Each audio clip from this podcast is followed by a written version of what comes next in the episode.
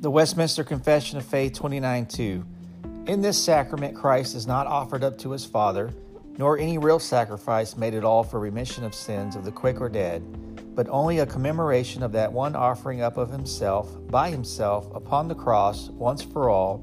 and a spiritual oblation of all possible praise unto God for the same,